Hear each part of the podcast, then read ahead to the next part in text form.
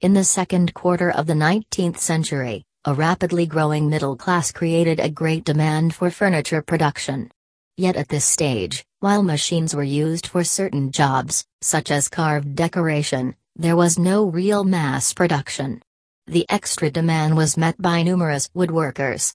Mass production came later and the quality of domestic furniture declined.